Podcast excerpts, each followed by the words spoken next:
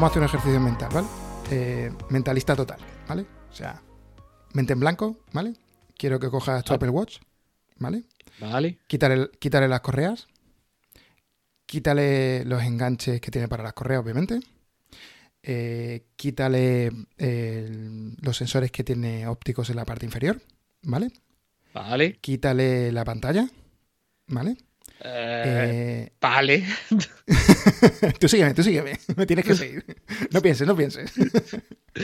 No, no- no piense, eje- ejecute. Ya, ya piensan otros.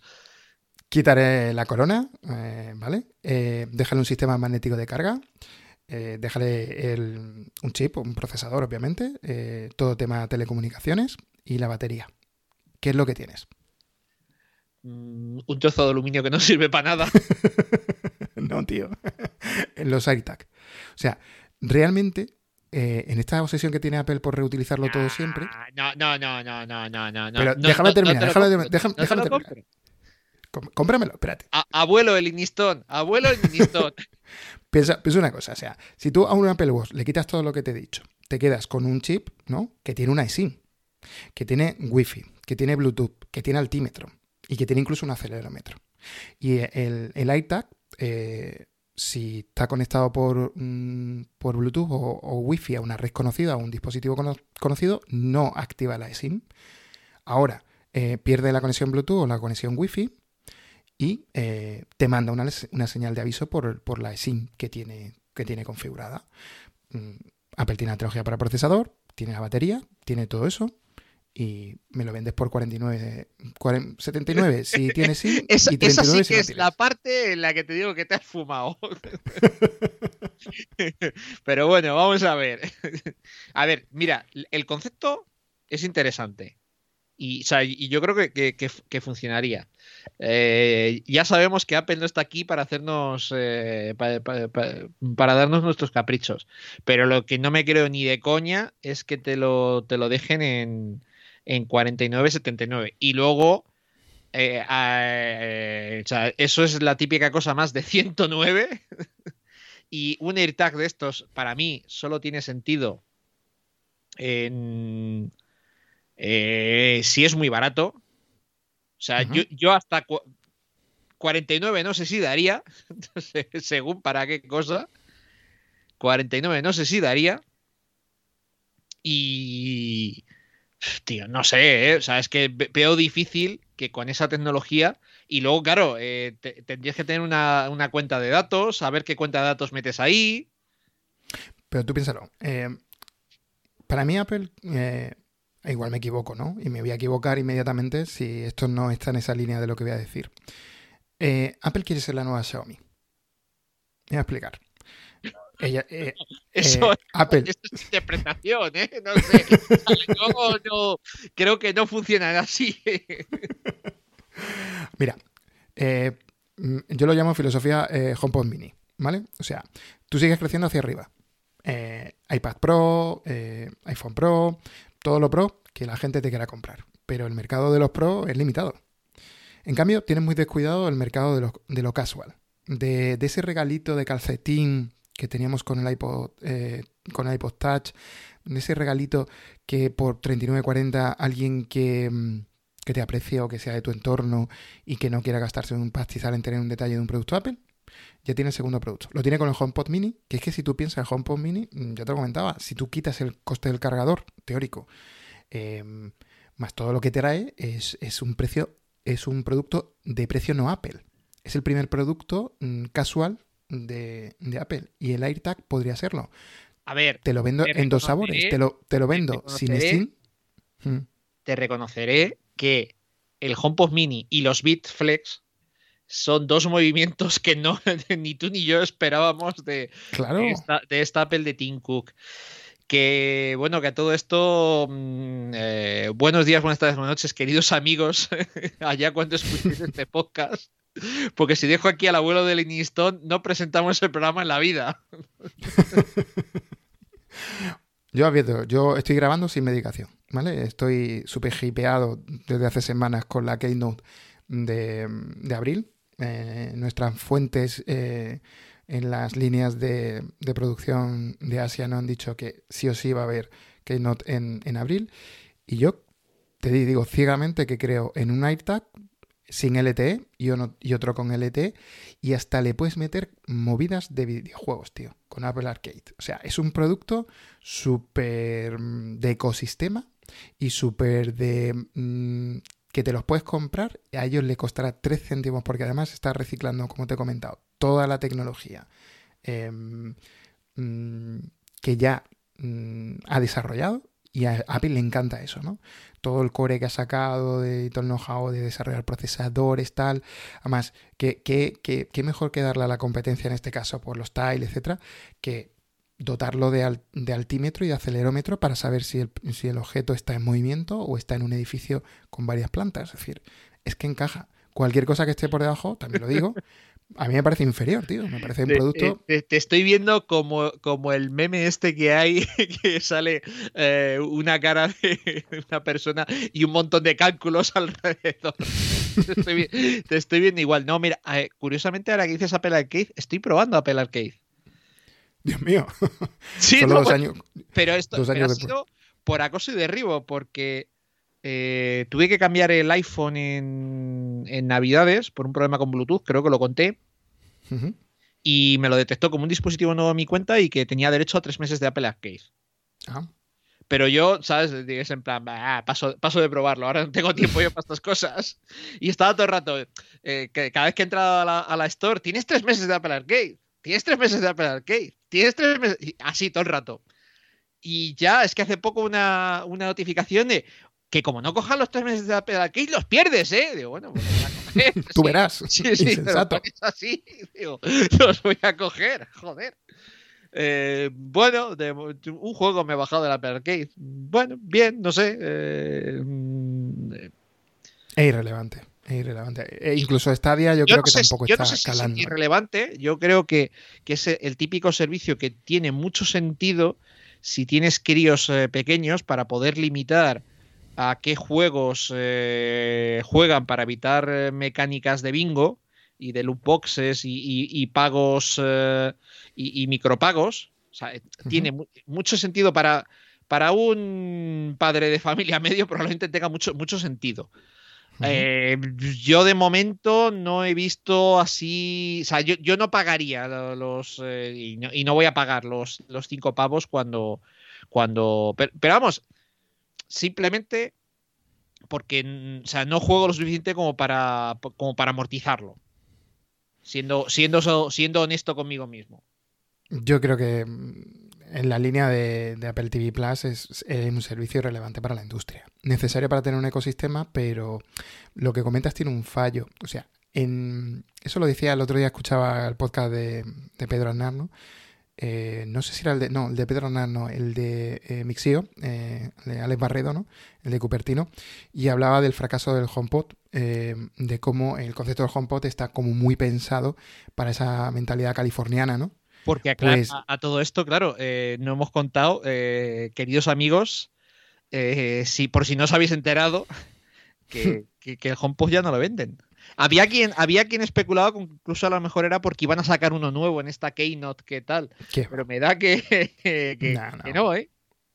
No, no, es que es un producto al que Apple llegó tarde y, que con nuestra amiga Siri Latanada pues tampoco, tampoco ha ayudado. Entonces, es un producto que tiene mucho sentido en el ecosistema californiano, pero aquí en España, con un parque de, de teléfonos Android mayoritario, los chavales a qué juegan.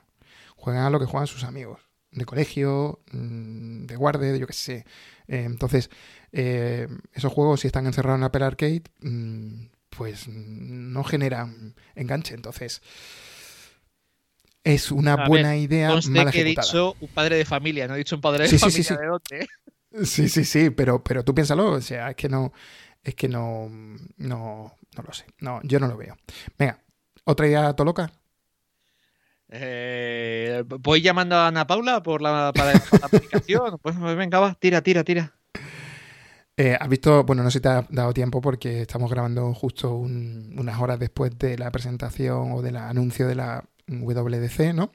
No sé si has visto la carátula em, que ya seguramente habréis visto, donde se ve como una persona, un emoji delante de un ordenador, está como programando, ¿no? eh, con distintas eh, configuraciones, ¿no? Y eh, en todas el muñeco tiene gafas. Y, y todas tiene como iconos que se mueven delante de las gafas. Entonces ya se han vuelto todos locos en Twitter hablando de la posibilidad de que puede que se presente el SDK para las famosas gafas de realidad aumentada y virtual. Mi apuesta a loca. El Apple TV, el siguiente, si se saca, se va a conectar, va a ser el, core, el corazón, eh, la cabeza de las gafas de realidad aumentada. Pues yo creo que primero Apple va a sacar las gafas de realidad aumentada porque necesita menos potencia, porque necesita menos Pero, cálculo. A ver, a ver, a, no ver, a ver, a ver, a ver, a ver. Y, y hasta cierto punto, ¿qué sentido tiene sacar unas gafas de realidad aumentada que están limitadas a usarlas en un sitio concreto? ¿La gracia de la realidad aumentada no es poder usarlo en cualquier lado? Pregunto. Claro, pero sabemos que Apple es muy aficionada a sacar primeros prototipos. Este primer prototipo va a ser siempre ese, ese, ese Apple Watch 1, ese iPad 1, que va a estar esclavo de ciertas limitaciones. Y las, y las sacas en ese contexto. En un contexto educativo, en un contexto laboral, en un contexto de teletrabajo, donde tú tienes cerca, eh, puedes tener cerca un Apple TV, o la siguiente eh, versión del MacBook eh, con un M2 que dé soporte gráfico y que por Wi-Fi 6 o con doble banda, no sé ya el ancho de banda, pero imagínate superponer información en una gafa de realidad aumentada requiere menos ancho de banda que simularla completamente. ¿Vale?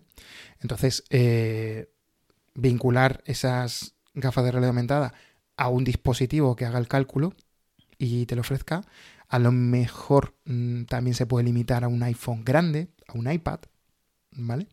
Pero como tenerlo muy esclavizado a que el procesamiento tocho no sea igual que estaba el Apple Watch al principio. Recuerda que el Apple Watch al principio era esclavo del iPhone hasta que cuando sacaron la versión LTE, la segunda, la tercera generación, me parece que fue la tercera, ¿no? Que es el que La yo tercera, tengo, me la tercera. La tercera. Mientras eh, sin, el, sin el iPhone no tenía ni GPS, ¿no? O, o lo tenía en la segunda versión, me parece, pero era esclavo. Entonces, ante No, li- G- la GPS, te- GPS tenía desde la primera, me parece, ¿eh? Por el tema deportivo. Puede ser, puede ser, pero no, tenía, no teníamos conexión, no teníamos datos, Sí, no sí, teníamos no, Spotify, bueno, no incluso- nada. El, el SDK trataba, trataba al... Al reloj sí como un espejo simplemente. Sí, como, como una pantalla externa. Ahí, pues ahí lo tienes. Esa es mi idea todo loca. ¿Vale? También cuando no me toco la medicación, estoy en el extremo contrario, que lo decía la Javier Lacor en, en su podcast, que también os lo recomendamos, del Look de Infinito, de que el Apple TV puede ser un producto discontinuado. Él, él- a él no le gusta el precio que tiene, a mí tampoco, creo que a nadie le gusta, y menos teniendo en cuenta que es un producto que tiene ya años a espalda, ¿no? Si el problema Entonces- ya no es que tenga años, el problema es eh, que el Apple TV solo tiene sentido para los que tenemos una tele vieja. Mm. Eh, nos guste O un o no. proyector. Eh, O un, proye- o un o un proyecto... proyector. O sea, pero la realidad es que tú te compras, te compras ahora una tele nueva y, y prácticamente lo que te da el Apple TV te lo, te lo va a dar el, el- el sistema operativo, el que sea que tenga la tele. Las aplicaciones de. Porque al final, bueno, sí, también hay juegos y hay cosas. Yo personalmente, para lo que lo uso, que es solo, solo para vídeo, estoy seguro que me daría igual con, con una aplicación, con las aplicaciones que sean de, de una Smart TV. Quizás es- está claro que las gafas de realidad aumentada deberían estar en el roadmap antes que la de que el casco, ¿no? Porque incluso se habla de gafas y de casco. Em, entonces, siempre en esa primera versión de ese procesador que seguramente Apple ya lo tendrá súper trabajado y tal, esas limitaciones de batería, de procesamiento, etcétera, mm, van a hacer que sean dispo- porque yo no veo a Apple sacando cables que conecten a nada. Eso está claro. Em, y también está claro que mm, ninguna de las gafas puede tener, por ejemplo, cámara, ¿vale? Porque, mm, porque no, las Glass fracasaron en parte por eso. Entonces, tienes que sacar externa- eh, externamente pues una gran cantidad de sensores. Seguramente también se llevará bien con Apple Watch. Y entonces tienes otro producto dentro del ecosistema mm, que, mm, que puede tener sentido. ¿vale? No sé, ta- también sí que es verdad que, por ejemplo, uno de los iconos que se veía era el de la- aplicación calendario. Como Claro, es que mm, eh, este- este- estas típicas mm, renderizaciones que hemos visto siempre en películas, de ver información superpuesta en una reunión, eh, estás en, imagínate la aplicación de Zoom. No, no, a ver, si, yo personalmente se, me ocurren eh, varios usos que me vendrían de perlas para unas gafas de realidad aumentada, pero que sé que no va a pasar nunca. Nunca se sabe, eh, pero fíjate que, ya en, nuestros teléfonos desde la 12 Bionic en adelante tenemos capacidad de procesamiento para, para que en segundo plano las gafas solamente sea un espejo, ¿vale? Algún, algún sensor áptico para que podamos interactuar con ellas, obviamente un micrófono para activar con Siri. Em, pero yo, veo el Apple TV, es decir, el Apple TV hay que reposicionarlo, ¿no? Eh, ahora yo creo que Apple tiene una super mega confusión, no ya solamente con los nombres que le pone el Apple TV, sino em, tiene batallas en las que no solamente no avanza, sino está retrocediendo. Está retrocediendo en HomePod, que era teóricamente uno de los centros de HomeKit, y mm, no está avanzando en, el Apple Arcade. Em, lo tiene súper complicado eh, con, con, el tema de Apple TV Plus, porque Disney está mm, avanzando como un rodillo. Y mm, reposicionarlo todo con una máquina, porque esa gafa de realidad aumentada eh, pueden ser también esa capa extra de info para todos tus servicios, tus calendarios, como tú has visto, eh, tus películas, tus series, pero también tus juegos. Entonces, mm, qué mejor que cerrar, abrochar finalmente el, el, sistema y dando sentido de, oye, pues ya tengo un hardware que da sentido al software y un software que da sentido al hardware tanto a las gafas de realidad aumentada como, como la Apple TV. Y ya mm, abres el abanico para que desarrolladores eh, aprendan o se familiaricen con SDK mm, de cara a sacar a finales de 2023 el casco de realidad aumentada. Que también, pues yo Apple no la veo conectando cables, ¿vale? Las gafas, las que tenemos nosotros aquí, Ana Paula tiene las, las Oculus, el cable es un coñazo. Entonces, mm, un Apple TV es que, imagínate, si tú en un Apple TV, por temas de disipación térmica, puedes perfectamente, si tienes ese uso, duplicar espacio, lo haces el doble de grande y ya tienes prácticamente el espacio de un Mac mini. Eh, todo el mundo coincide que cuando a un M1 tú le metes, o sea, a un Mac mini, los que tienen ahora M1, eh, es que le sobra espacio por todas partes. Y ahora mismo el M1 tiene bastante potencia, ¿vale? A lo mejor no para realidad aumentada, perdón, virtual, pero sí para aumentada. Entonces, a lo mejor es que Apple todo esto para nosotros no tiene sentido porque Apple, mm, bueno, pues mm, le, también puede tener problemas de, producción y por eso todo esto a lo mejor estaba para 2020 y ha tenido que esperar a 2021 o segundo trimestre. Ay, eh, no sé, no sé, no sé. Eh, mm, no, sé si te lo compro. pues entonces no, no, me vas a comprar lo del iPad Pro. a, ver, a ver, a ver, ¿qué has hecho, querido? A ver, ¿qué? Eh, yo creo que el, momento, o sea, si el iPad, el, iPad ahora mismo, el iPad Pro y el iPad, el concepto del iPad en general tiene su momento más dulce en venta de 2014, ¿no? O sea, el confinamiento lo ha sentado bien, la pandemia lo ha sentado bien, se están metiendo como churros. Es el momento de dar el salto. Yo creo que Apple nos debe un, iPad Pro de mm, décima edición, que obviamente por circunstancias no se pudo sacar. Y mm, el próximo iPad tiene que ir acompañado de un teclado dock que mm, haga ya definitivamente dock. una base. Ah, vale, sí, sí, sí, vale, perdón. Que te convierta el iPad en un Mac eh, tanto en potencia como en aplicaciones Pro. Mm, sé que no, está bien nombrarlo porque ahora mismo está en el disparadero, ¿no? Pero creo que era John Prosser el que hablaba de que posiblemente Logic Pro, Xcode y, y Final Cut iban a llegar en formato suscripción eh, para el iPad antes de que terminara este año. Bueno, hablaba de 2020. Entiendo que por problemas se puede haber retrasado. Si tú en iPad Pro le metes 8 GB, que yo creo que es el salto natural, o incluso la posible configuración de 16, le metes un M1 o su primo hermano, que es el M14, el A14X o Z, ¿vale? Que mm, incluso eh, ya había confirmación de que estaba basado en el M1. Lo único que le falta es un dock eh, para que, si como parece ser va a tener soporte para Thunderbolt, eh, Thunderbolt eh, tú le metas un monitor externo, un disco duro. E incluso quiero que mentalmente pienses también en el Pencil, ¿vale? un Pencil 3, si tú lo coges con la mano, mm, tiene posiciones naturales que a, día de hoy el Pencil no acepta, ¿no? Incluso puede tener un botón derecho, un botón izquierdo. Cuando lo presionas, puedes deslizar el dedo hacia arriba o hacia abajo en, su superficie Mira, plana. Eso, eh, eso sí te lo sí, sí me parece posible. Eh, que, o sea, eh, el tema de que le metas un procesador de la leche para saber mientras Apple siga vendiendo portátiles, va a haber la, suficiente separación entre el, iPad y los portátiles para forzarte a tener los dos. Porque si puede venderte dos dispositivos, ¿por qué venderte solo uno? Eh, pero que al Pencil le dé más, eh, más vidilla, como ya hicieron con el Pencil 2, yo eso, eh, mira, eso, eso sí lo veo factible. Es que fíjate, hay una cosa que nunca se ha hecho. Eh, quiero que pienses en ese dock eh, que te permita pivotar en la tablet para tenerla en distintas posiciones, porque como ya vas a tener soporte para Thunderbolt, tú puedes tener tu pantalla y tu, tu ratón. Eso ya lo tenemos desde el año pasado. Entonces, imagínate que tienes tu Final Cut, eh, tu Photoshop, tú lo que sea. Y el iPad puede estar en posición horizontal y, y hay una relación que nunca Apple ha explotado, ¿no? Que es el Face ID y el Pencil. Eh, la posición del pencil sobre la pantalla, con más acelerómetros, más detectores, y con el Face ID del iPad, mm, entiendo que el iPad podría ser capaz de saber en todo momento dónde está el pencil con una precisión nivel tableta gráfica.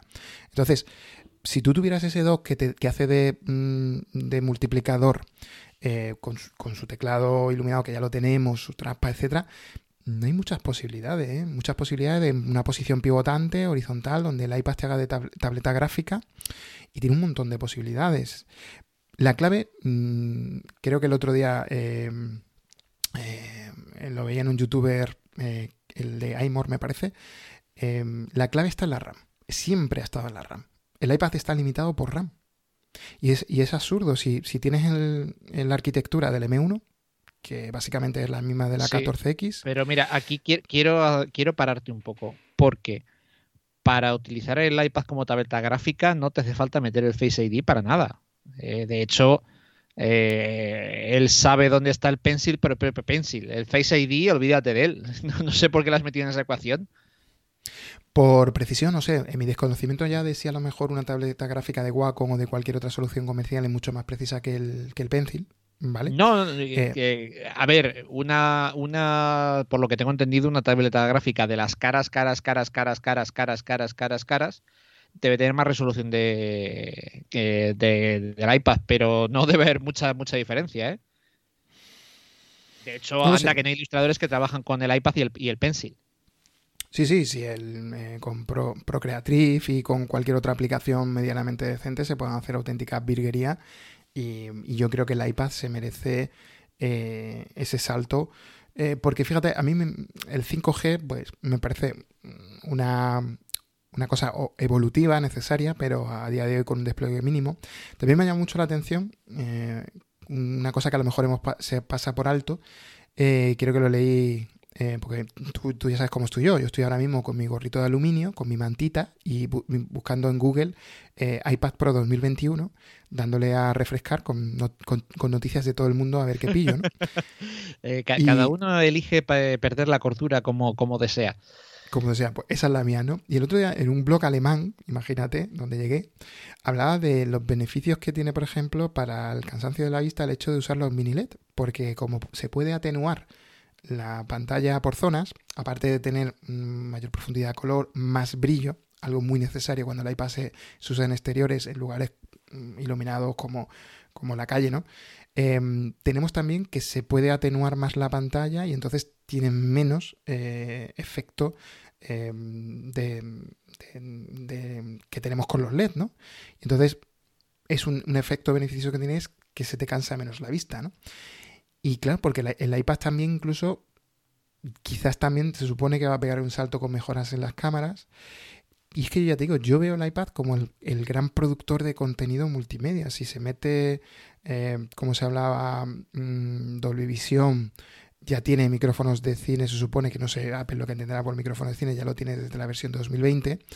Eh, si alguien te graba un contenido en un iPad, tiene Final Cut ahí puesto, soporte externo para mm, teclado ratón monitor a pantalla completa. mm, estamos hablando ya de que tenemos un todo en uno. Efectivamente, como tú dices, siempre va a haber alguien que te va a mm, necesitar un portátil y Apple siempre te va a querer vender las dos máquinas, pero en muchos contextos hemos tenido ya, yo que sé, hace cuántos años hace que se presentó, me parece, un, un, documental de un cantante que al, director se quedó sin dinero y parte del metraje lo grabó con un iPhone de la época. Ya tenemos potencia en cámara suficiente y, ahora vamos a tenerla en, en procesador, ¿no? Y eso haría también con el M1 o la versión de M1 que llevará el iPad, podríamos tener un, iPad Pro eh, a la altura, porque ahora mismo tenemos Mac con M1, MacBook Pro, con mayor batería que iPads, ¿vale? Que, es ridículo. Entonces, necesita un, punto y seguido, un punto y final al, al concepto de iPad Pro. Y parece ser que hay filtraciones sobre un supuesto teclado diferente. Y, y necesita pegar ese salto necesita pegar ese salto que, mm, que, lo haga seguir siendo una máquina muy pro, porque ahora mismo, si a mí alguien me pregunta, sinceramente, ahora no porque estamos en momento de posible keynote, pero mm, a día de hoy, en enero en febrero alguien me pregunta, yo no le digo que se compre un Pro, yo le digo que se compre un Air. ¿Y qué sentido tiene la gama Pro? Pierde, pierde todo el sentido. Entonces, quizá el accesorio, los accesorios exclusivos para la gama Pro, Pencil 3, eh, dock, teclado em, mágico, como lo quiera llamar Apple, ese dock evolutivo, con, con, ese sueño erótico festivo que siempre hemos tenido de tener la máquina convergente perfecta, sea el momento. Y además el momento más, dulce, ¿no? Buenas ventas, mm, reconocimiento de marca, te, diferencia de los Chromebook eh, en un contexto todavía de teletrabajo o, ya de asentamiento total del teletrabajo. Entonces, creo que Apple tiene una, una oportunidad excepcional de, hacer una máquina pro de verdad. Porque si no, nos quedamos con el Air. Pues, sabes que Apple no, va a hacer nada de todo esto, ¿verdad? Ya, ya lo sé, sí, ya lo sé que, ya lo sé que me tendrán que poner la camisa colchada el, eh, a finales o mediados de abril cuando Apple lo presente. También siempre está la WDC, es decir, todo esto que yo cuento, eh, aunque parece ser que la mención a los procesadores y a, las, y a los terminales se hace ya, está dentro de, la beta de iOS que hay ahora mismo em, lanzada, ¿no? Em, alguna de estas cosas puede que tenga que esperar a, iOS 15, ¿no? Em, pero no tendría mucho sentido, ¿vale? Porque a día de hoy mm, el iPad Pro no tiene sentido ninguno. O sea, piénsalo, o sea... No, no, no, eh, en, eso, en eso estoy completamente de acuerdo. Y, teniendo en cuenta que la combinación de peso de un iPad eh, grande más un teclado entero está rozando ya eh, pues lo mismo o más que un MacBook Pro de 13, y encima el MacBook Pro de 13 con M1 tiene más batería. No tiene y, encima puedes ejecutar, con algún truquiñuela, puedes ejecutar eh, aplicaciones del iPad en el Mac. Pues mm, no tiene ningún sentido. Y Apple siempre quiere que gastes lo máximo posible, tanto en almacenamiento en configuración, por ahí, por eso también digo lo de los 16 GB de RAM, no es tan absurdo. Si el iPad Pro va a tener, ya el lema del año pasado era eh, tu próximo ordenador no va a ser un ordenador, va a ser un iPad, ¿no?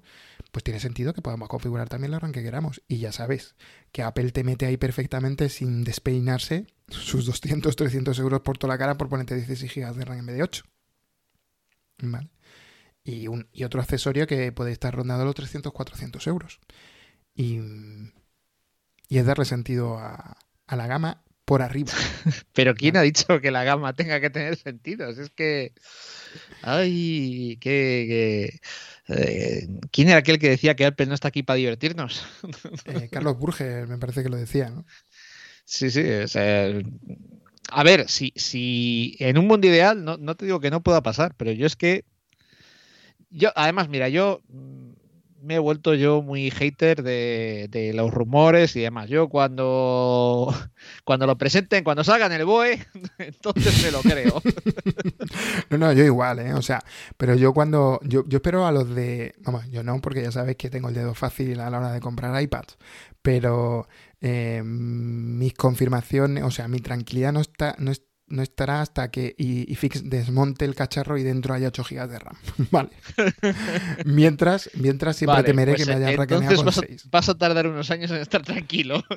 porque... No, no, no, toca, toca, yo te lo digo en serio, yo, creo que sí, sí. Ahora el Pro tenía 6.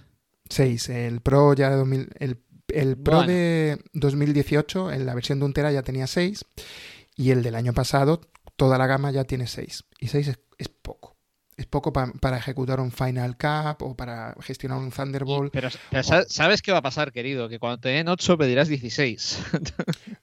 no, porque, mm, a ver, la gama de 8 GB, el otro día lo, leía en un artículo, no sé si en Gitmodo, en Sataka, hablaba de, cómo parece que nos hemos quedado en el estándar de 8 y 16 GB de RAM. Básicamente es como que los eh, fabricantes han llegado al acuerdo tácito de que ahí se quedan porque la oscilación de precios salvo en casos de máquinas muy pro que ya se van a 32-64, no le merece la pena. Entonces se está optimizando software, sistemas operativos para trabajar con escenario de 8-16 en el 90% de las máquinas, porque como los precios y los suministros de RAM está tan complicado, porque eso es una mafia, ¿vale? Eh, súper controlado, los 3-4 fabricantes típicos mm, eh, tienen acuerdos para pactar los precios, pues han decidido, bueno, pues nos quedamos en, ese margen, en esa orilla del río, ¿no? Y mm, esos 8, 16 mm, mm, que hoy ha presentado Xiaomi su, su eh, teléfono plegable, ¿no? que yo creo que era ya el único grande del mercado que quedaba. Eh, me refiero del ámbito de Android. Y te viene el señor con 12 GB de RAM. ¿Vale? Que todos sabemos que Android lo hace peor, que lo gestiona peor, que pero no podemos tener dispositivos de, mm, sentido pro con tan poca eh, escasa, cantidad de RAM.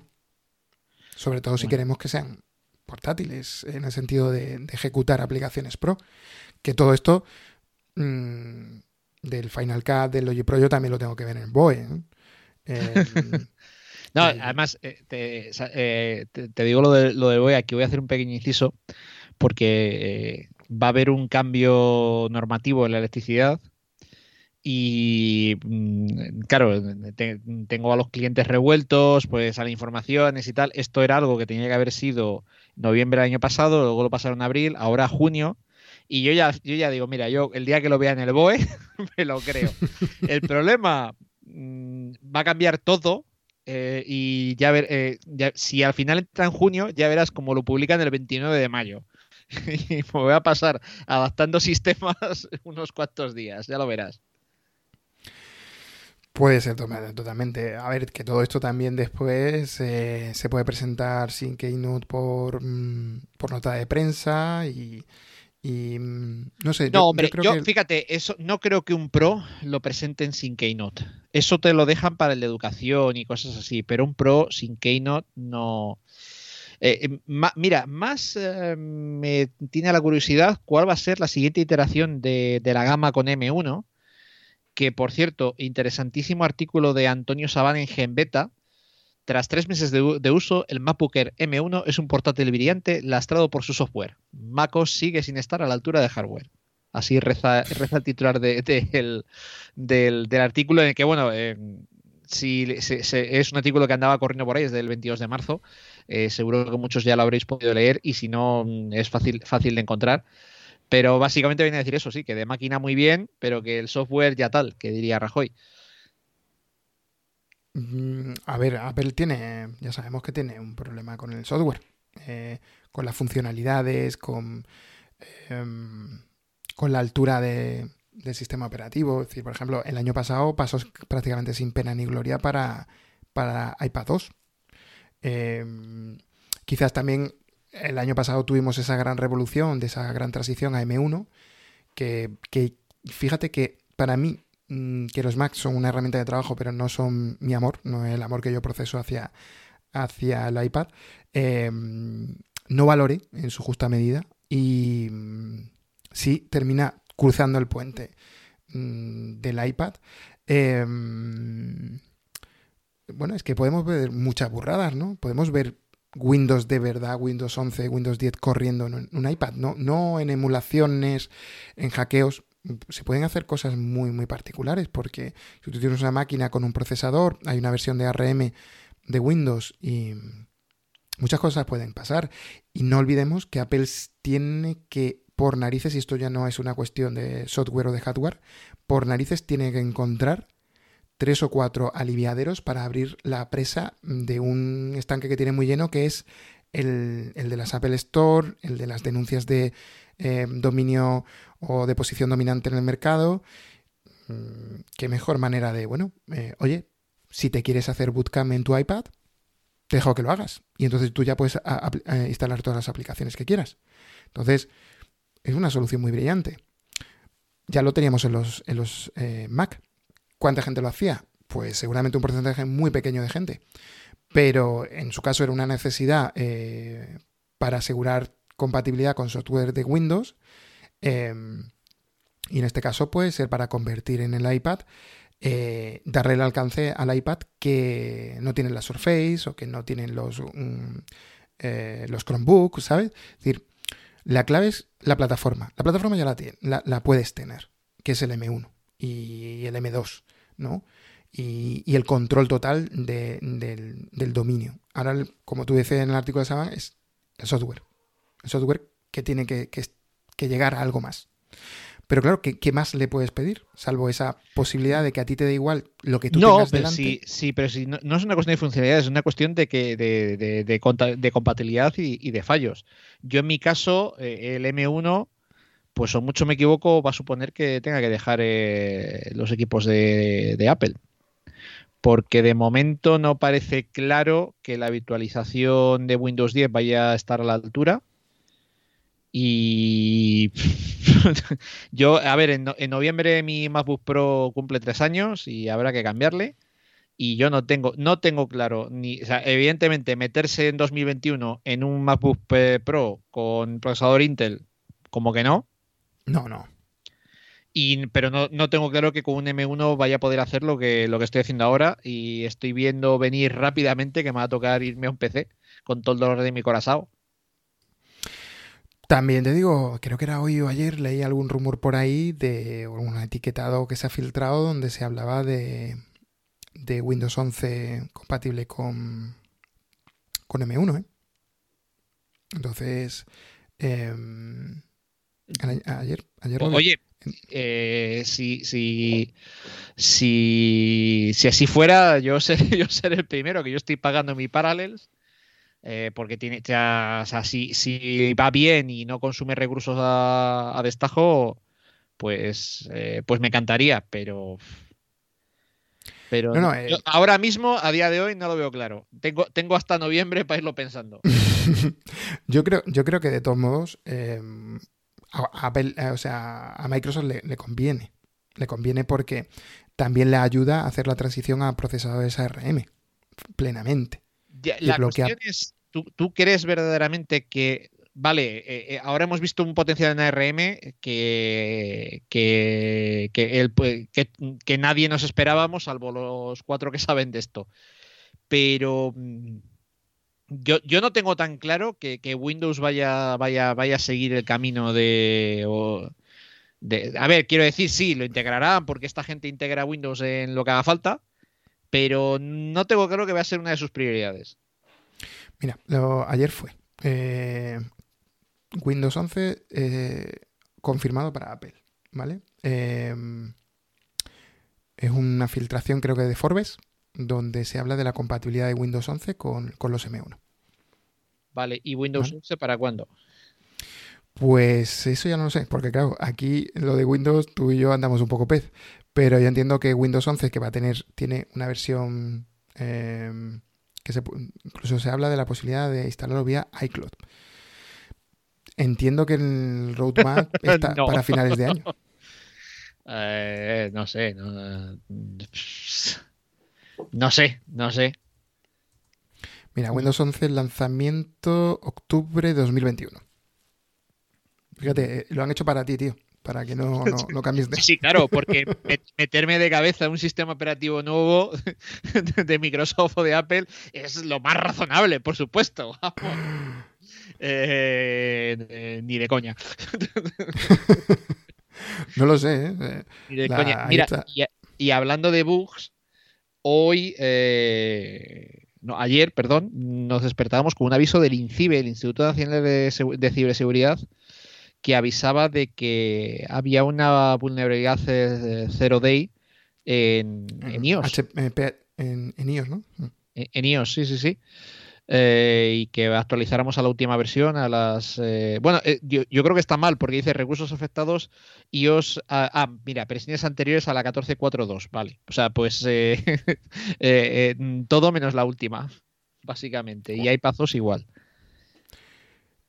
Hablando de, temas de seguridad. así como aviso has tenido, parroquial. Has tenido tu movida, ¿no? Sí. No me, has terminado de, contar, cuéntame. Pues eh, nada, resulta que el otro día le llega un ingreso de 305 euros de un desconocido al PayPal de Melissa. Alucino.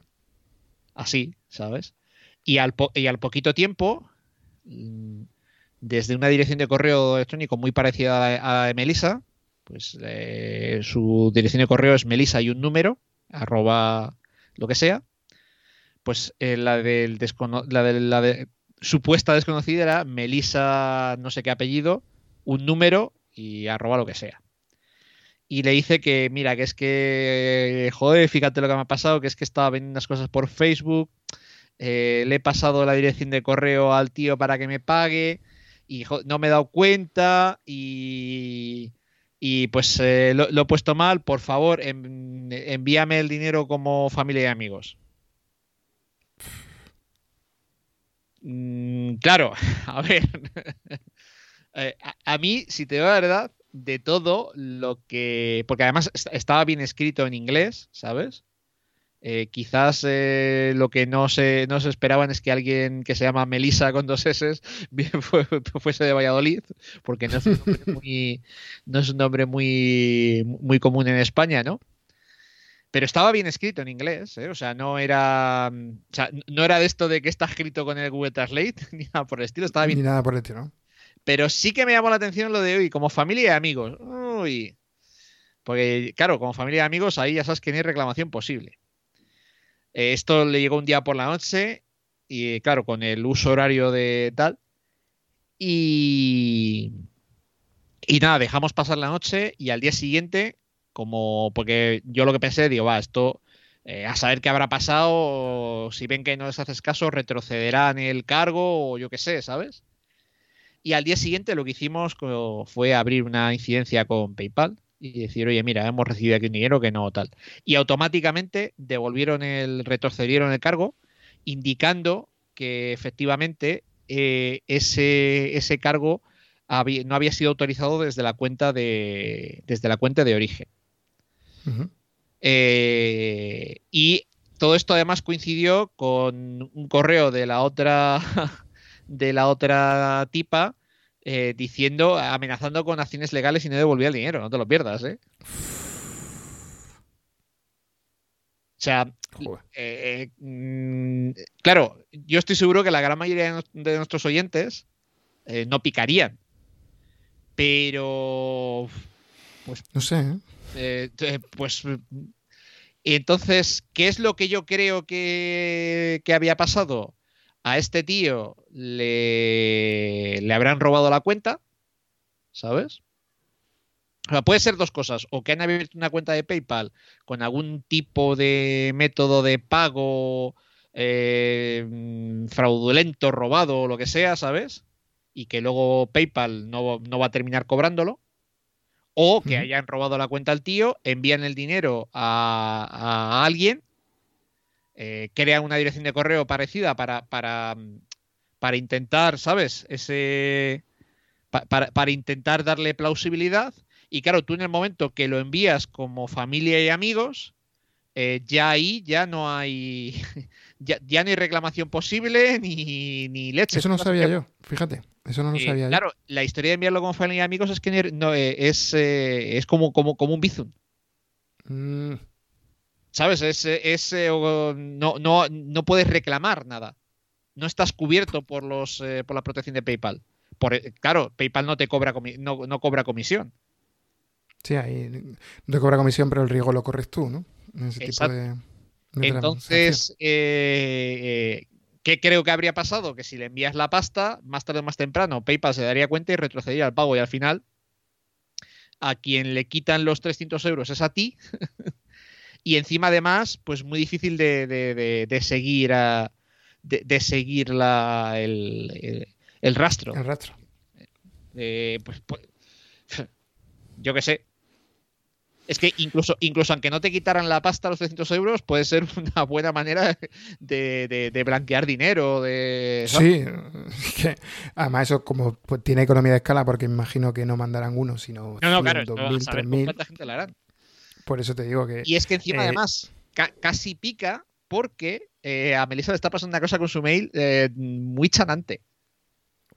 cuéntame. Bueno, pues resulta que hay una tipa en Terrence, Texas. Eh, antes era eh, Melissa no sé qué, y ahora es Melissa Guzmán, por lo que suponemos que se ha casado. Se ha casado felizmente, ¿no? Vale, pues resulta que esta tipa eh, tiene la dirección eh, Melissa Guzmán y un número arroba tal. Entonces, la tipa es muy tonta y cada vez que se apunta en un sitio o hace una compra online, no se acuerda y pone Melissa, a- eh, Me- Me- Melissa y, o sea, pone la dirección de Melissa. No. Y le llega la invitación a lo que sea ella, ¿no? No, no, no, pero claro, o sea, es que em, compras, eh, eh, cosas incluso de, de- de- de contacto con la administración, o sea, y ya más descacharrante, tío, es que es cuando nos enteramos de su auténtica dirección, es cuando se envió un correo a sí misma. Pero claro, Ah, sí. Sí, sí, sí, sí, sí, sí, sí. Sí, sí. se envió un correo a sí misma, lo típico de que, pues, ¿quién no se envía un correo a sí mismo para apuntar algo, no? Pues se envió un correo a sí misma, pero claro, se lo envió a Melissa, no a sí misma. Eso, eso es un- una de las cosas que yo cuando doy curso de productividad digo, porque ninguno de los presentes será de los típicos que marca un correo para eh, como leído como no leído para acordarse de algo o se reenvía un correo a sí mismo para acordarse de algo, ¿no? Porque tenéis un sistema de... y todos callados, ¿no? O sea, Pues- esa Melisa debe ser, debe ser de, de de, de esa, ese de esa palo, de quinta. ese palo. Sí, sí. Entonces, claro, eh, ya la contactamos y la ponemos, oye, tía, que, joder, que, que- que- que es que te la podría liar, ¿sabes? Que es que tengo aquí todos tus datos, eh, de to- todas tus cuentas, todo. O sea, eh, mira a ver, haz algo aquí. Haz algo que, como dice Borja Pavón, ¿no? Un youtuber que yo veo y que tiene un chiste muy bueno, ¿no? Eh, que alguien llame a alguien, ¿no? Por favor. Eh, eh, encima, claro, ya no solo porque lo que empezó como ocasionalmente que gracias, jiji, jaja, mira, me llega un correo. No, no, es que esta tía encima es que, o sea, típico usuario de internet justico. Y, Sí. o sea, yo qué sé, o sea, daba su correo para todo. Es que Melissa recibía 30, 40 correos diarios. Tre- O sea, lo cual es un coñazo tremendo. Entonces, al final, eh, encima, eh, después de 15 días de avisarla, vemos eh, y de que Melissa mm, pues le reenvíe los porque dijo ah pues claro ahora que lo dices me extrañaba que no recibiese nada es lo que nos dijo y cómo lo arreglo y le dijimos bueno pues tienes que ir entrando en todos los en todos los eh, sitios y, y- y- y por- para empezar no- seguir usando y en todos los sitios importantes eh, dale a, a- a- a- eh, entra y cambia la dirección de correo Claro. ¿sabes? Que, que No, lo, que, me, sí. que- que lo que me llegue yo, yo te lo reenvío. Y estuvo así Melissa eh, 15 días reenviándole correos, pero ningún correo era para, para hacer cambio de dirección de, de email y es que mm, pasó de recibir 35-40 a 60-70. Esta tía lo está usando más porque como ahora le llega, Lo que tienes que hacer es pues, poner en contacto. Te voy a solucionar todo de golpe. Poner en contacto lo de la estafa de PayPal con esa. Que le coja miedo no, no, a. ya, he organizado su, propio impuesto a la estupidez. ¿Cómo? sí, mira, lo, siento, pero es que no, podía evitarlo. Mm, una de las muchas cosas que compró fue, lo cual ya te dice un poco el nivel, eh, fue una suscripción a un sitio en el que puedes eh, ver los registros federales de, mm, cualquier persona en cuanto a mm, antecedentes penales y cosas así. Uy, uy. Cada vez suena mejor, cada vez suena mejor. Entonces, esto era, era un, servicio, el típico servicio de pues, eh, un mes gratis y, y, luego, pues no sé si eran tres o cuatro dólares, ¿sabes? Al mes y o sea, estaban sus datos de tarjeta y todo. es que, o sea, tú, o sea si, tú, imagínate, tú imagínate que esto se lo envía a la otra, a, la, a los otros de PayPal. O sea, Explota el mundo. Mm, tela, tela, tela, tela. Bueno, pues eh, al final, ¿qué hice? Digo, bueno, pues entro, eh, como yo tengo el correo, cambio la contraseña, le quedo la suscripción activa y que vaya pagando hasta que dé baja la tarjeta y así aprenda y luego, claro, eh, para intentar evitar todo el flujo de correos, pues tengo que intentar ser lo más creativo posible con los filtros de, Google. Para, claro, para ver cómo leches lo vas filtrando, ¿sabes? Dios mío. Bueno, Trump supporter, obviously. esto no, se podía saber. Una de las primeras palabras que hubo que filtrar fue, fue Trump, porque bueno, te imagínate esto en el contexto de las elecciones. O sea, no te imaginas los correos que podía mandar el señor Trump, bueno, su campaña. O sea, del palo de 10 o 15 diarios. ¿eh? Toma ya. Sí, sí, sí, sí, sí. Esto es, eh, esto, es el futuro, amigos. los filtros, los filtros. Esto, es, el futuro, amigos. Que eso, eso lo decía el, autor de una obra eh, que yo creo que alguna vez lo hemos hablado, eh, que se llama Snow Crow, em, que es también, a ver si me acuerdo, eh, tiene una serie de novelas bastante, em, bastante buenas em, sobre temas de, de ciberpunk, ¿vale? Yo estoy intentando eh, Snow Crow, sí, Neil Stephenson. Eh, pues eh, es una novela donde el prota, eh, como 10 años antes de, Matrix, el prota es de origen asiático, maneja una katana, es programador y sabe artes marciales. Y, vive en un mundo virtual. Sí. Y, decía que, tiene una frase muy buena que me acuerdo cuando le ha dicho eso, que él decía que las mentes más brillantes de su generación se dedican a programar filtros anti-spam en, en, el correo. ¿no? Y es así. Por eso a lo mejor pues seguimos teniendo tantas faltas o, tan poco desarrollo en, sistemas operativos que están muy consolidados. ¿no? Eh, esta semana ha cumplido 20 años eh, MacOS y em, sí, tenemos muchas cosas, sí, eh, tenemos nuevas herramientas, sí, tenemos mm, equipos más poderosos, pero mm, cada vez cuesta encontrar novedades significativas en software o en, y no solo en software, sino también en sistemas operativos. ¿no? Y mm, a lo mejor es que, claro, el mundo se, se ha autofagocitado a sí mismo con todas estas cosas que tú cuentas, que son problemas generados por, por una economía digital y por una comunicación 2.0, ¿no? Eh, y estamos resolviendo tantos problemas que hemos generado nosotros mismos que no nos da tiempo de pensar en soluciones creativas para cosas nuevas. ¿no? Pues, es, como el, consumo de energía de, minar Bitcoin, que ya, era no, sé qué porcentaje brutal de consumo mundial. Pero eso, eso pasa, esa estupidez humana la hemos tenido siempre. una de las primeras burbujas técnicamente capitalistas fue la del tulipán en, Holanda. No sé si conoces la historia. Eh, sí, sí, sí, sí.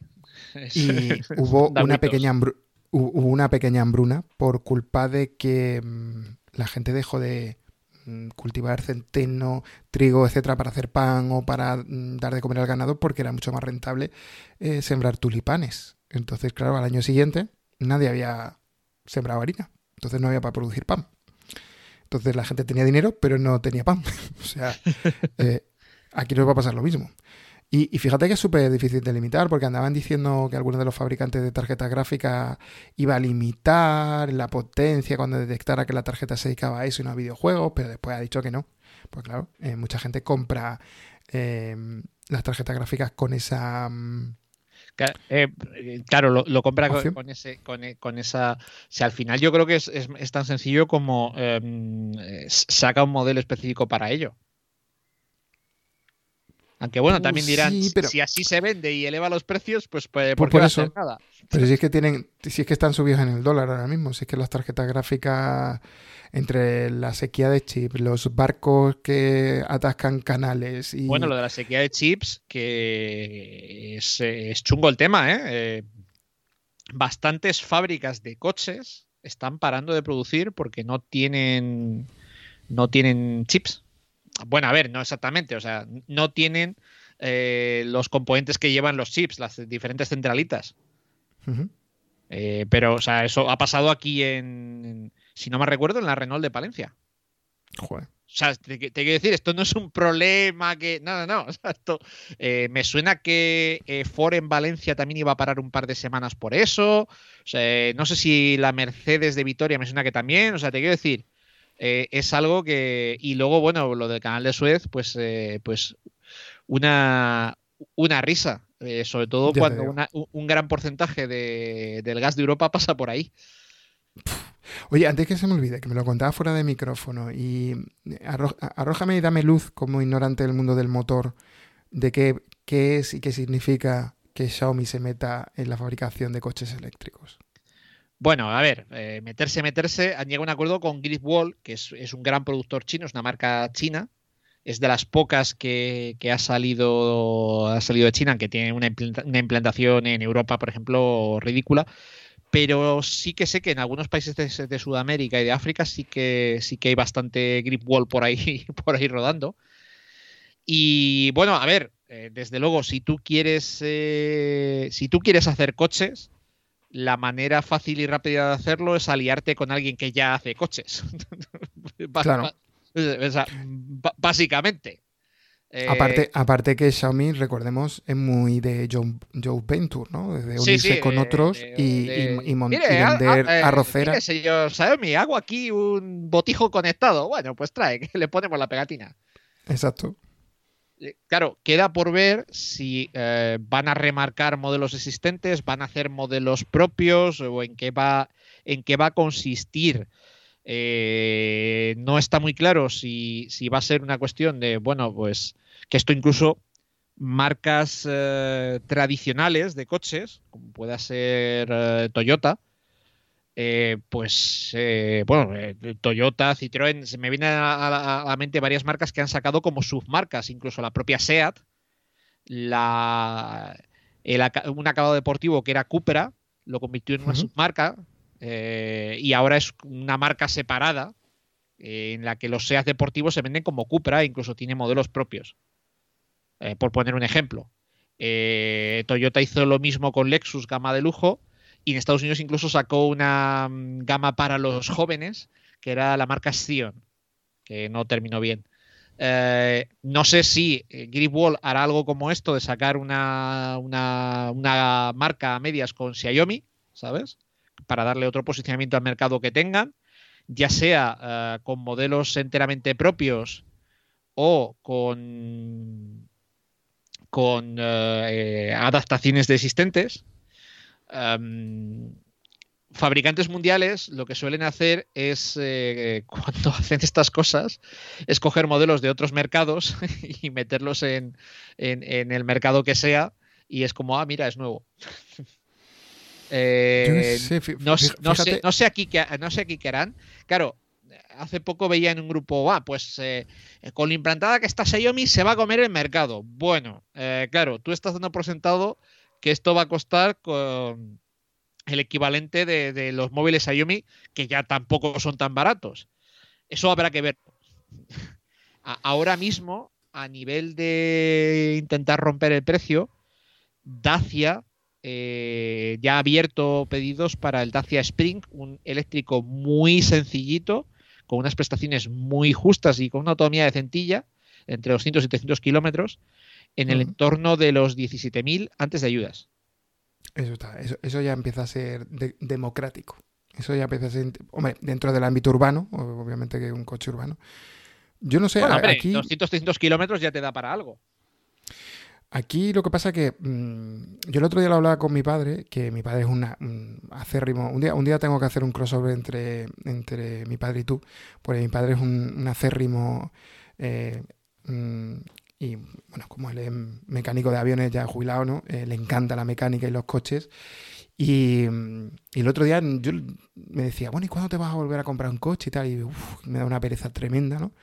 Eh, y decía, papá, si, si, se lo decía ayer o antes de ayer, si lo más seguro es que el siguiente coche eh, lo alquile, eh, lo tenga en renting. O sea, un car sharing igual que lo tengo ahora con, con las motos estas de acción a- eléctricas, que ahora mismo, por ejemplo, la está comercializando eh, SEAT por el mismo modelo. Que usa acción ¿Sabes cuánto en te va a durar ese pensamiento? No lo- sí, hasta que tenga niños, ¿no? Es lo mismo que me dijo mi padre, ¿no? sí, sí, definitivamente, Habéis hablado, ¿no? Habéis hablado, ¿no? definitivamente tengo que hablar con él. No, no, ya habéis hablado. Me lo dijo. No, o sea, sí, no. eh, mira, yo lo estoy viendo y no es una cosa que tenga una, una, una posición, porque yo ya me he vuelto muy neutral, ¿no? Aquí en Málaga, por ejemplo, eh, estamos viendo como la zona azul se está extendiendo por toda la ciudad y ni entro si es bueno o malo, ¿sabes? Porque es que no lo sé. Como estoy tan fuera de, no sé, no sé en Málaga cómo será, pero aquí en Valladolid, generalmente cuando se pone la zona azul, suele ser a petición de los vecinos. Aquí es que no lo sé. Te- Eh, lo de desconozco, hecho, estoy súper desconectado. dirás, ¿Por qué lo piden los vecinos? Pues porque están hasta las narices de, que, de no poder aparcar en su barrio. En el barrio de mi madre, por ejemplo, eh, era justo limítrofe con una zona de que era zona azul, que encima está a la entrada de la ciudad por una de, una de las carreteras, entonces era muy común que, que viniese gente al hospital de pueblos y aparcase donde mi madre y fuese andando al hospital que está pues a 10, 15 minutos andando, ¿no? Eh, para evitar la, la zona azul. Problema, encima es un barrio antiguo con estos barrios que eh, ni- casi ninguna casa tiene parking subterráneo, Parking. pero está lleno de vados. de- de- Entonces, claro, el sitio es el que es. Y aparcar era un coñazo tremendo. ¿Qué pasa? La asociación de vecinos pidió la zona azul para poder. eh, porque, claro, tú al final tú te sacas la viñeta, que no sé si cuesta mm, ciento y pico al año, una cosa así, pero tú con esa viñeta ya aparcas en la zona azul sin, sin pagar nada. Entonces, eh, pues em, Es- los vecinos prefieren pagar eso. Pues, Claro, ahora, para ir donde mi madre es una maravilla, porque casi, vamos, tiro, tiro el coche en marcha y donde caiga. donde caiga, ¿no? No lo sé, es que yo creo que la movilidad urbana eh, ya ha cometido un error, ¿no? Que es provocar contaminación por los coches de explosión. Ahora no deberíamos cometer el error de electrificar a todo el parque. A lo mejor es el momento de que mm, pensemos que sí, que necesitamos movilidad, una movilidad sostenible y que, si me lo invento, si ahora mismo en España tenemos 10 millones de coches, mm, el futuro no será tener 10 millones de coches eléctricos. A lo mejor el futuro es tener 7, 5, 6. Sa- ¿Sabes qué Y- pasa? Es que yo creo que vamos. eh, siempre eh, lo típico. No, es que la red no da para cambiar todos los coches a, a eléctricos. Bueno, fuera Nah, parte yo de que, que sí. de que- de que la red de generación está bastante más sobredimensionada de lo que la gente cree. Aquí todo el mundo dice, pues, eh, ¿y por qué les compramos electricidad a Francia? Mira, el, in- el intercambio internacional es el chocolate del oro en cuanto a volumen y luego aparte es más, es, eh, es más por una cuestión de restricciones técnicas de, yo qué sé, tengo que apagar una central en el norte de País Vasco y, y me viene bien suplirla con lo que me viene de Francia, más que, más que, más que, que haya un trasiego eh, de, que necesitemos la electricidad de Francia. Pero bueno, fuera parte de eso, eh, es que yo creo que eh, vamos a pasar, ahora digamos es mm, una tecnología para todo. Vale que dentro de esa tecnología hay de gasolina, diésel, híbridos y tal. Vale, pero es una tecnología para todo. Yo creo que lo que va a pasar es que va a haber varias tecnologías, varias posibilidades.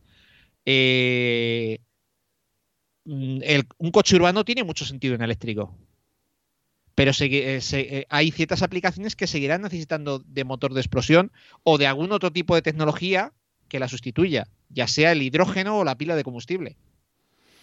Porque por mucho Tesla, en larga distancia, Tesla Semi, por mucho Tesla Semi, eh, el Tesla Semi sirve para hacer transporte, sí, pero en escenarios muy concretos, en rutas muy concretas.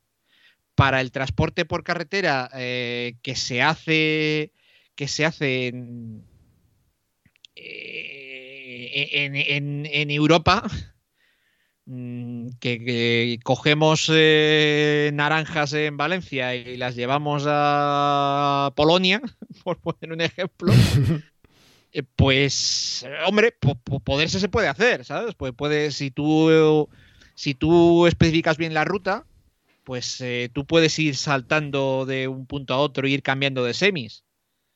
Mm, pero, pero mm. yo, yo lo, veo complicado. Yo creo que tiene que haber otro tipo de, posibilidad, porque al final, si tú con Tesla eh, y tirando de Supercharger, tú te puedes ir a cualquier lado Cierto es que la instalación de superchargers en España mm, pues todavía tiene lagunas, pero mm, tú muchas veces para poder hacer lo que tienes que hacer tienes que tomar pequeños rodeos para poder ir a supercharger a cargar.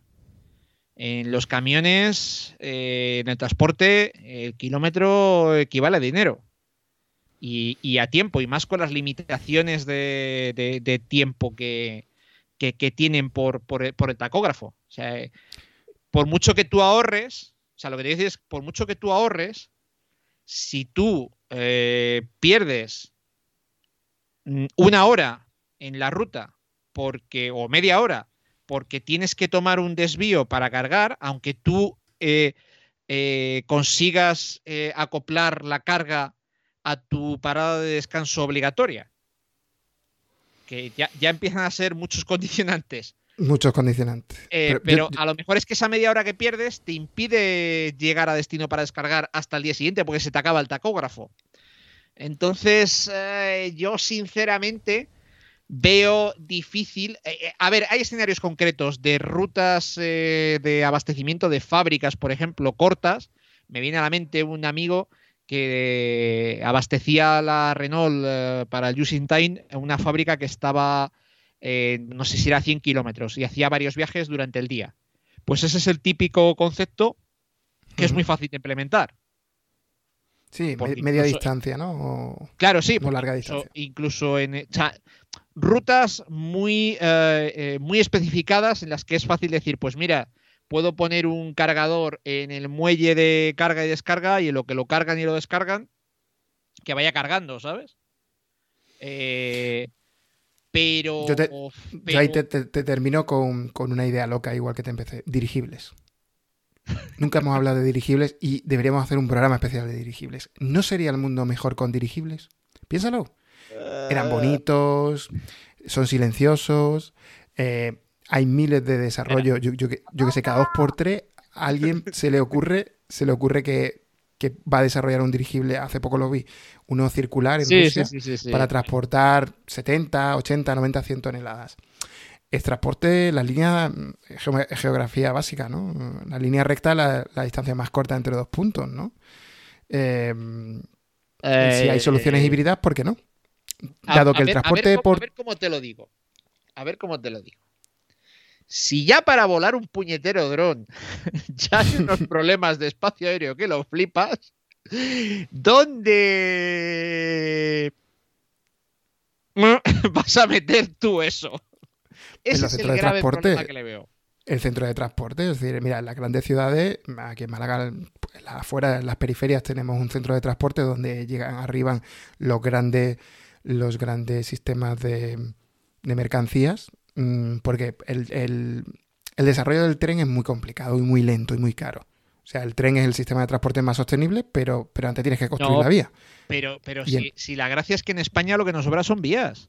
Lo que pasa es que está en desuso, porque nos hemos dedicado a hacer, eh, a hacer aves, que está bien, no digo que no, pero teníamos un potencial en, en el intermodal de, vía, porque o sea, anda que no hay, que no hay vías y bueno, y si no, a nuestros oyentes de, de Extremadura les preguntamos eh, lo, lo- lo poco que se tarda de Madrid a Badajoz. Ya te digo. O los de Murcia, me parece que una vez leí que no tenían ni un solo metro, o sea, ni un solo kilómetro de, de red electrificada, que siguen usando máquinas diésel. Sí, eh, el los de Extremadura igual. Extremadura igual. Eh, yo Vamos a centrarnos porque- porque no- lo del dirigible no te lo compro. No oye, luego- al por- final, si yo recuento, no me has comprado nada. No me, no me has comprado los AirTag, no me has comprado lo del iPad, no me has comprado lo de las... pero a ver, si, las- no te, si no te lo he comprado, es problema del que compra o, o del que vende. El del que vende. No, no, no, no me cortarás las alas. Creo, creo en los, creo los dirigibles. No, ahí ya por cerrar un poco, yo creo que el, el tema de Xiaomi es que hay competencia. A mí lo que me, me- me llama la atención es que yo creo que supongo que en Cupertino están súper tranquilos con eso. Eh, a ver si con el Apple Car nos pasa igual que con. Lo lanzo desde aquí, sé que no, Tim nos escucha. A ver si con el Apple Car nos pasa igual que con, con el HomePod y llegamos tarde eh, por cocinar muchis- mucho las cositas. ¿Vale? Porque. mm, Eh, Es que yo, Está- yo, sinceramente, el Apple Car es un negocio en el que no veo qué sentido tiene entrar para Apple. Sinceramente. O sea, eh, ¿qué sentido tiene montar una marca de coches con el follón que es eso? eh, para un sector que nos guste o no, está en retroceso. Muy lento, pero está en retroceso. Y que ya tiene un montón de actores implicados, que ya está sobredimensionado. Todo lo que no sea aliarse con algo que ya existe para aprovecharlo es perder, es perder dinero. Pues las marcas, lo único que. los últimos rumores en me cada dirás, sentido. Tesla. Tesla empezó comprando una fábrica que cerró Toyota en Fremont. Que eso es eh, Sí, sí. aprovechar algo existente. Sí, pero Apple parece ser que está o, teóricamente, y siempre haciendo caso de los rumores, tocando la puerta de mm, Hyundai, creo que ha sido, mm, creo que Toyota también, o algunos, y, y no, no acaba de sentirse cómoda con ninguno.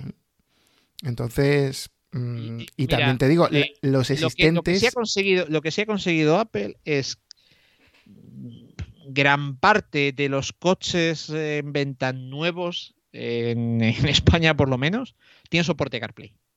Sí, bueno, y, sí. y Android Auto, la mayoría, pero CarPlay principalmente. Y además es algo, yo que ahora con la furgo, claro, vas más altito, ves bien los coches de los demás. Y es algo que ves que mucha gente, o sea, más gente de la que yo pensaba está usando CarPlay. De- eh, sobre todo teniendo en cuenta que el parque de móviles en España de, de iOS es el que es. Y me llama mucho la atención. Mm, pero también ten en cuenta una cosa, que es que CarPlay se presentó hace siete años. Que es que Pero- parece pero que, ha ido- que pero ha esto va a ido una avan- velocidad. ha, ha ido avanzando con- conforme el sistema operativo. Sí, pero me refiero que, que sí, que la industria lo ha absorbido, pero siete años después. Es decir, eh, no. en siete años ya tendremos Xiaomi mm, super vendiendo el cuarto o el quinto modelo, eh, porque esta gente era son tipo Nokia, sacan modelos cada tres minutos. eh, y ya, pero es que eso, eso con un coche no, no es tan fácil de hacer. Quizás ahí también el donde Apple a lo mejor sí puede reiniciar y poner a cero toda la industria, es decir, no solamente en el producto que vende y cómo lo vende, sino también en la fabricación. A lo mejor la, la industria automovilística, eh, yo voy ahí aquí a hacer amigos, eh, es un despilfarro eh, logístico, organizativo y productivo sin parangón. Eh, No, pero mira, es que hay cosas, hay cosas que ¿Cuántos no- coches en stock? ¿Cuánto, ¿Cuántos...? Claro, pero, pero a ver, pi- piensa, piensa una cosa. Piensa una cosa. Claro, como, como si no hubiera iPhones en stock. La, la cuestión es que, claro, Sí, eh, en no es lo mismo el impacto ambiental de un iPhone caben que un- varios palés de, Claro. de iPhone. por eso Pero te digo. es que es diferente eh, por la posventa. Porque además tú por... eh, yo no sé la ley de garantías que dirá, pero ya ves a qué velocidad eh, dice Apple que un dispositivo es eh, vintage, ¿no? Y que ya no tiene soporte. Tú es un coche no lo puedes hacer. Tú un coche por ley, aquí en Europa, tienes que garantizar recambios, me parece que es eh, hasta 10 años después de su compra. Uf, pues ya ves, con, con la iglesia hemos topado, porque Y claro, en, en un iPhone es más sencillo tener iPhones enteros. O, piezas, al final, el despiece de un iPhone, ¿qué despiece tiene? Eh, pantalla, placa y batería. Cuatro, cinco, diez referencias. ¿Cuántas referencias tienes en un coche? Igual es que Apple no los va a fabricar, eh, o sea, no, los va a vender, sino que lo va a alquilar como parte de un servicio. Mm, es que a lo mejor mm, todo esto es mucho más grande de lo que parece. Es decir, está claro que, eh, bueno, le queda. me haría mucha gracia, me haría mucha gracia eh, que Apple se gastase los cuartos en, en, un servicio de tipo, tipo Uber. Porque claro, el, Uber, el taxi es tan infinitamente rentable, todo el mundo lo sabe. Eh, claro, hay tienes a Uber perdiendo 10.000 mm, millones al año, ¿sabes? O sea, que a mí, claro, me hace, me hace una gracia de la leche cuando dicen, no, el taxi tiene que competir con Uber, me parece perfecto. Eh, mm, eh, dale 10.000 millones al año a los taxistas para que los puedan perder. es que no es. O sea, eh, oye, que se quiere meter Apple en, ser eh, un, Uber. oye, pues tantas paz lleves como descanso dejes. O sea, yo no sé qué está, en la cabeza. Yo creo, yo creo que al final lo que, lo que están haciendo es, tenemos gente dedicada a estudiar cosas por si suena la flauta y es, A, un mercado en el que hay que estar sí o sí, porque se demuestra que es hiper rentable y es, y es demandado, o B, eh, descubrimos algo que es la leche y hay que, hay que venderlo. Y yo creo que tienen un montón de equipos de desarrollo eh, trabajando en, en, idas de olla como la tuya, por si acaso. Pero que estén trabajando en ello no quiere decir que vayan a sacarlo. Entonces, no descartas que Apple esté desarrollando un dirigible, ¿no? Eh, yo creo que Apple está más eh, ecranoplano, e, ecranoplano, les va más. Esto no sé si sabes lo que es. Sí, sí, sí, oh, eh, me encanta. Es de esas cosas de la Guerra Fría que ojalá se hubiera impuesto porque es brutal. Sí, que no sé si sabes que en, me parece que es en el, en el Mar Negro es el de, el de Ucrania. Sí, sí, sí. pues creo que hay uno ahí varado en una playa que se ve en Google Maps. No, no, si me hiciera millonario yo me haría el mío. ¿eh? O sea, yo, creo que Elon Musk debería hacerse el suyo porque, vamos, es, el vehículo ideal para un malo de película. O sea que... bueno, si, si te das cuenta, eh, eh, con esa parábola de que los Simpsons ya lo predijeron todo, si recuerdas aquella vez que le, que le fichó un supervillano a Homer. Sí, me encanta ese episodio. Era Elon Musk, tío. Sí, sí, sí. Era Elon Musk. Sí, sí. Además, él estaba súper contento en la fábrica y el villano. Yo tengo un GIF que sale el villano con un lanzallamas que cuando alguien me toca mucho las narices lo, mando, ¿no? Lo tengo en, paste, en el portapapeles y, y, lo mando porque me encanta. O sea. Bueno. Pues si quieres lo, podemos dejar ya por aquí, ¿no? Que ya nos hemos flipado lo suficiente. Tú más que yo, pero bueno. Sí, yo, vamos, yo ya he dejado aquí eh, testimonio suficiente y me, me, la he jugado lo suficiente para que si no se cumple nada, que seguramente no se cumplirá nada, incluido lo de los dirigibles me quiten el carnet de podcaster, o sea que yo ya creo que hemos cumplido. otro episodio más en el que terminamos hablando de coches y del taxi. y de dirigibles. Eh, ya otra cosa. Lo de dirigibles es nuevo, pero podemos convertirlo en tendencia. Eh, lo vamos a convertir en tendencia. Voy a buscar por ahí algún, algún invitado que sepa de dirigibles, que seguro que hay, porque hay gente de todo tipo entre nuestra audiencia y que nos hable del futuro Yo, te contaré eh, porque ando bastante caliente con un dron. Con un. Con, bueno, estoy investigando, ¿eh? porque eh, lo dejaremos para otro capítulo, porque esto es una movida por toda la legislación que hay y es el dron de menos de 250 gramos y todo. Está, está el tema interesante. Guay, guay. Pues mira, ya tenemos excusa para el siguiente podcast. Sí, claro, eh, y, que, me gaste yo los cuartos también. yo me lo voy a gastar en, abril con el iPad, o sea que ya que ya te contaré. Bueno, bueno, pues nada. Queridos amigos, si habéis llegado hasta aquí, eh, un aplauso de nuestra parte. y, no, eh, Miguel no está tan mal como parece, es, así el chaval. Eh, sí, sí, sí, reíros, pero seguro que todos miráis tristes al cielo pensando de por qué en vuestras vidas no hay un dirigible. Seguro. bueno. Adiós. Un abrazo. Hasta pronto.